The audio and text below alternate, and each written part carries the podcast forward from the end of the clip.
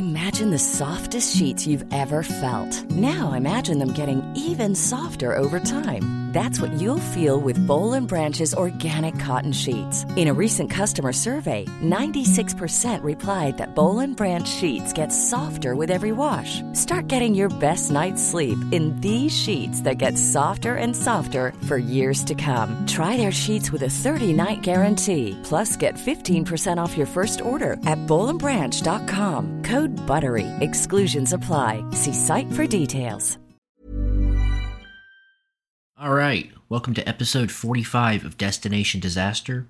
I am your host, Devin Carney.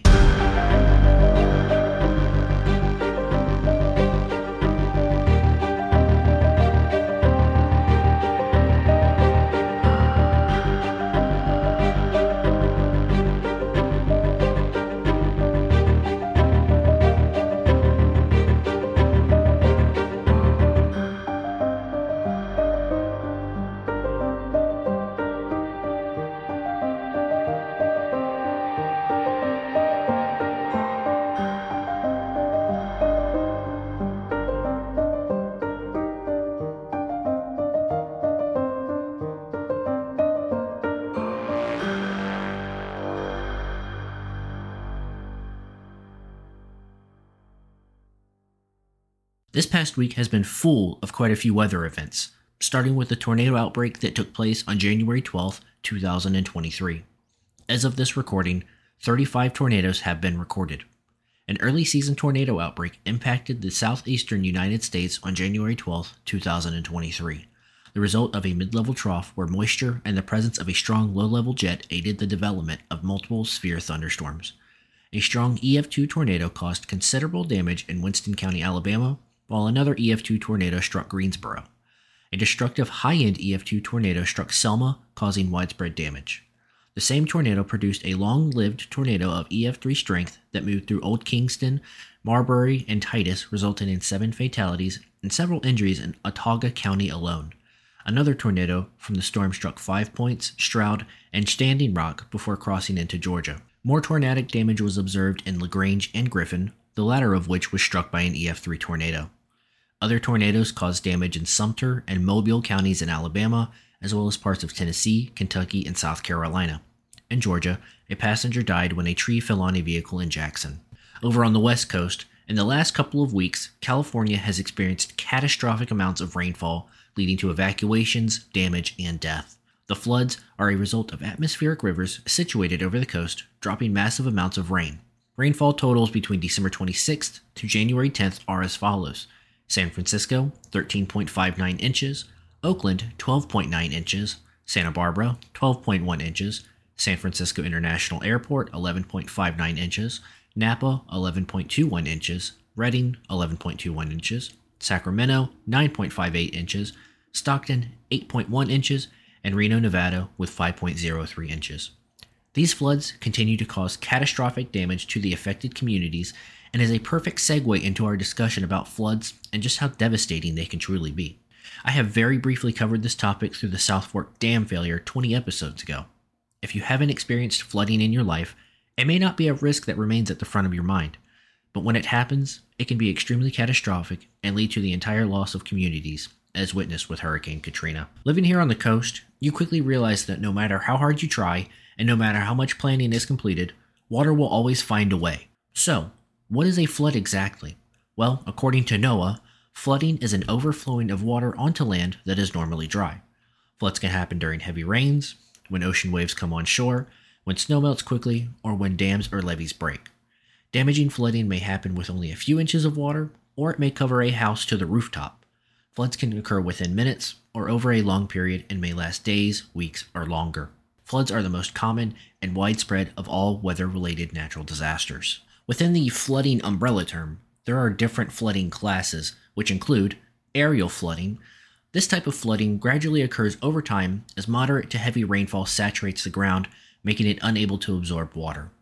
This flooding normally occurs more than six hours after the rainfall begins and may cover a large area. However, even though this type of flooding develops more slowly than flash flooding, it can still be a threat to life and property. Riverine or channel flooding occurs when waters exceed their natural or constructed capacity into adjacent areas. Estuarine or coastal flooding, in my opinion, represents one of the biggest risks in terms of global sea rise and global warming. Coastal flooding is caused as a result of storm related events, or in a worst case scenario, tsunamis. When I say I believe this represents the largest threat, I mean it in terms of sea rise due to global warming. The vast majority of the world's population lives in coastal areas that are at risk to sea level maximums in the next century, increasing this risk of this type of flooding. The next classification of flooding is urban flooding and is exactly as it sounds. This form of flooding occurs in urban centers as a result of water inundating the drainage systems within the environment.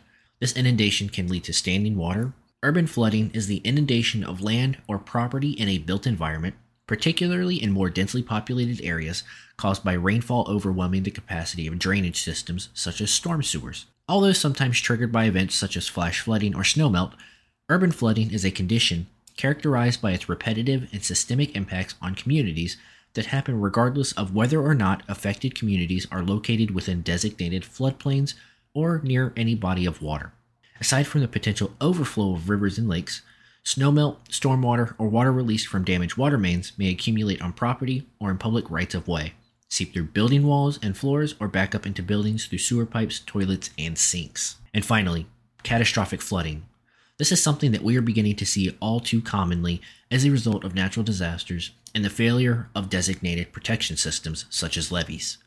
The most relevant example that I can give you is the impact caused by Hurricane Katrina back in 2005. New Orleans is situated well below sea level in what can be best described as a bowl. In an effort to prevent floodwaters from causing catastrophic destruction within the community, levees and other protection systems can be implemented to divert and prevent flooding in these low lying areas. However, when poor maintenance occurs, this can lead to a failure of the infrastructure designed to protect the community at risk. So, since floods are the most common form of weather related natural disasters, you'd think we humans would listen to warnings and heed precautions, right? Well, unfortunately, no, that's not the case at all. Between 2010 and 2023 so far, there have been a total of 1,358 deaths associated with flooding, and believe it or not, the majority of these flooding fatalities are due to people driving into the floodwaters. Globally, flooding is a leading cause of death either during, before, or after a natural disaster.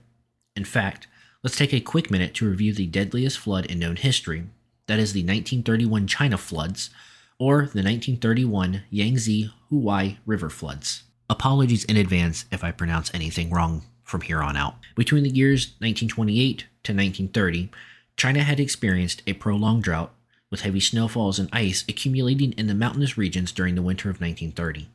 As spring approached, snow and ice melt began to travel downstream into an already precarious situation where heavy spring rainfalls were beginning to inundate the region.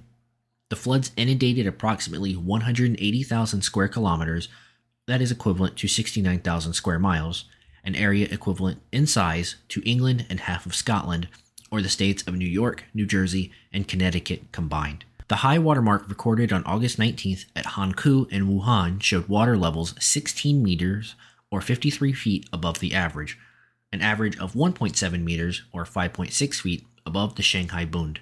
In Chinese, this event is commonly known, which roughly translates to Yangtze Huai flood disaster. This name, however, fails to capture the massive scale of flooding. Waterways throughout much of the country were inundated, particularly the Yellow River and Grand Canal. The eight most seriously affected provinces were Anhui, Hubei, Hunan, Jiangsu, Zhejiang, Jiangxi, Henan, and Shandong.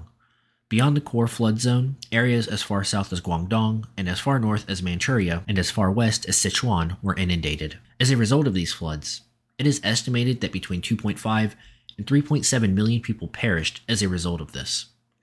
The top five deadliest floods in world history occurred when the Yellow River in China exceeded its banks. The yellow silt that provoked the river's name can pile up higher than the land around it, causing the water to spill out of its causeway and onto flat land surrounding it. Natural ice dams add to the problem. And in an effort to control the damage, the Chinese government has built channels, dams, and dikes to moderate the flow. However, I don't believe the Chinese government is doing enough to prevent these floodwaters from occurring. Because when reviewing source material for this episode, there are over 150 instances of fatal floods being recorded throughout the world where thousands have perished in an instant. The majority of these floods, however, occurred along the Yangtze River in China.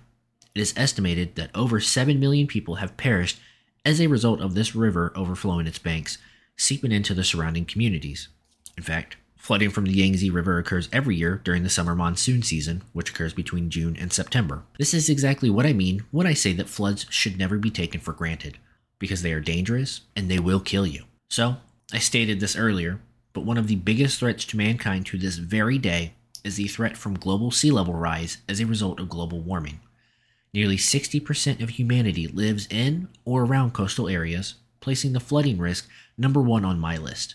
This enhanced risk of flooding due to sea level rise will not only place further strain on infrastructure, as millions could be one day forced to migrate inland, cities that are located inland are not prepared for an influx of new arrivals, and it takes time and effective planning to make room and build this additional capacity. One more thing that I forgot to mention that could happen as a result of sea level rise is the destruction of millions of acres of viable farmland, fisheries, and pastures.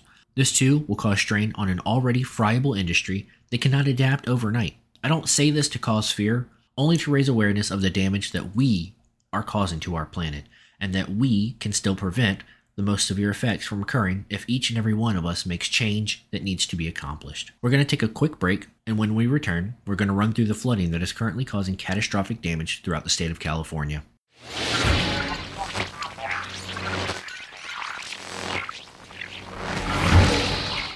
All right, you've made it this far into the show. You're obviously interested and enjoy the content. Why not take the next step and pick up some branded Destination Disaster merch? A portion of each purchase is donated to a charity of your choice. Buying merch doesn't benefit me personally, as it will be reinvested into the show and allow for further upgrades in the future. If you're interested in purchasing, the link to the store is in the show notes below. Thanks. Do you enjoy the show? Do you have a topic that you would like featured? Well, now you can submit it directly to the show. If you have a topic that you would like me to cover in a future episode, please submit it to destinationdisastertopics at gmail.com. If it is a smaller topic or simply a question you would like answered, submit it anyways, and I will cover it in the introduction to the episode. Alright, now back to the show.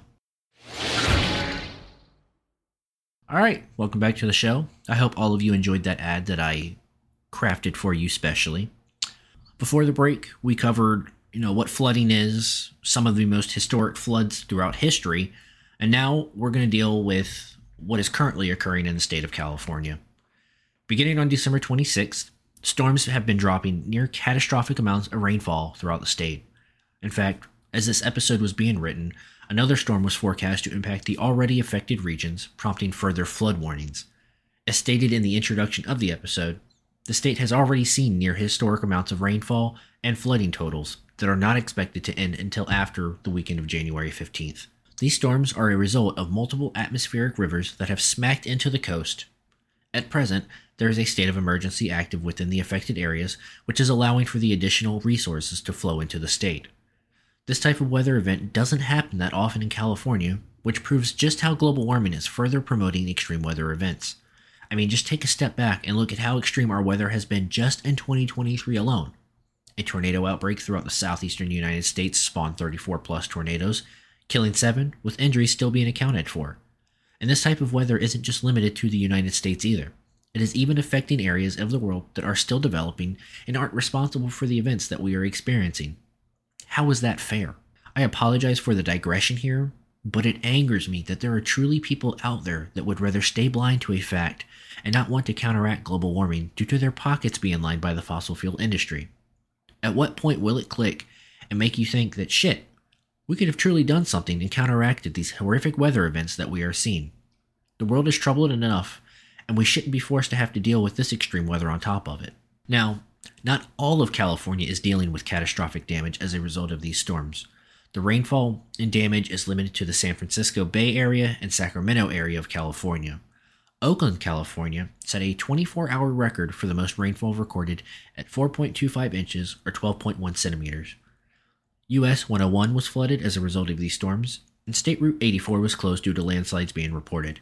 A wind gust of 101 miles per hour was reported in Nicasio following the impact of the bomb cyclone. In the Sacramento Valley, a levee broke along the Cosumnes River, resulting in flooding, forcing the closure of State Route 99. Now, you would think that since we are seeing such historic rainfall amounts and historic damage occurring, that cities would do their best to bring the communities together and bring all stakeholders together to further promote resilience and recovery during this time. Well, that's not happening here. City management personnel in San Francisco have attempted to place blame on the National Weather Service for underestimating the impact from these storms and underpredicting rainfall totals that have taken the city by what looks like surprise. Mayor of San Francisco, London Breed, bashed the National Weather Service for not even having to anticipate an inch of rain. However, Susan Buchanan, a spokesperson for the National Weather Service, said that forecasters even emailed daily weather briefings to the mayor's office and attended the virtual citywide planning meeting on New Year's Eve on December 28th. By December 29th, the National Weather Service raised the threat level for heavy rain on New Year's Eve in San Francisco to high, forecasting for 2 to 3 inches of rain with the potential for up to 6 inches in surrounding areas. Then, a day before the massive storm arrived, it warned this will be a dynamic and potent storm Expect rain rates to intensify, with periods of heavy rain to develop overnight, tonight, and through midday on New Year's Eve. Now, since this situation is currently ongoing and is evolving day by day, be sure to stay tuned to the show's Instagram for any more updates regarding this. As we round out this episode for the week, let's take some time to review safety precautions since we are quickly approaching the spring season here in the United States, and with that comes snowmelt, heavy rains, and the potential for flooding throughout the country. Now, if you live in a flood prone area or within a floodplain, I'm sure you've heard this term before. Turn around, don't drown. This term is synonymous with flooding and is 100% accurate. No matter how shallow you believe floodwaters are, they carry a lot of force. It only takes 6 inches of fast moving water to knock over a grown adult, and it only takes 2 feet of flowing water to float a car and carry the occupants to their demise. Flash floods are of a particularly high risk in this instance, so be sure if you are in an area where a flash flood warning is posted, keep your head on a swivel as these floodwaters tend to appear fast and take with it debris and those unable to escape. If you are camping, be sure to stay away from rivers and areas where floodwaters can quickly rise without warning. Now, on the flip side, if you are in a location that you will know is going to flood because you are either under a storm warning or some other event is occurring, be sure to store away extra fresh water, as flooding can impact the freshwater delivery system and water treatment infrastructure. Be sure to never use flood water for any purpose such as cleaning, brushing your teeth, or cooking, as it can contain harmful chemicals such as gasoline or even infectious diseases. When you return home after a flood, be sure to carefully examine your property for flood damage and remove anything that cannot be cleaned, such as drywall, insulation, bedding, and carpet.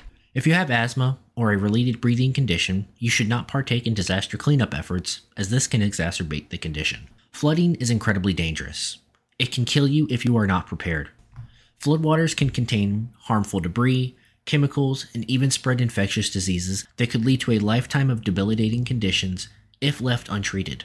As we rapidly approach the spring and summer months here in the United States, be sure to watch and listen to local weather stations for the latest. Stay away from fast moving water, no matter how shallow. I want to thank each and every one of you for listening this week. If you enjoyed it, please leave a rating and a comment and share it with your friends. If you are interested in merchandise, the link is in the show notes below. And remember, a portion of this purchase will be donated to a charity of your choice. Thank you all for continuing to listen to the podcast and supporting the show. Without you all, I'd simply be talking to a microphone beside my dogs. And finally, be sure to follow the show on Instagram and Reddit. Until next week, this has been Destination Disaster.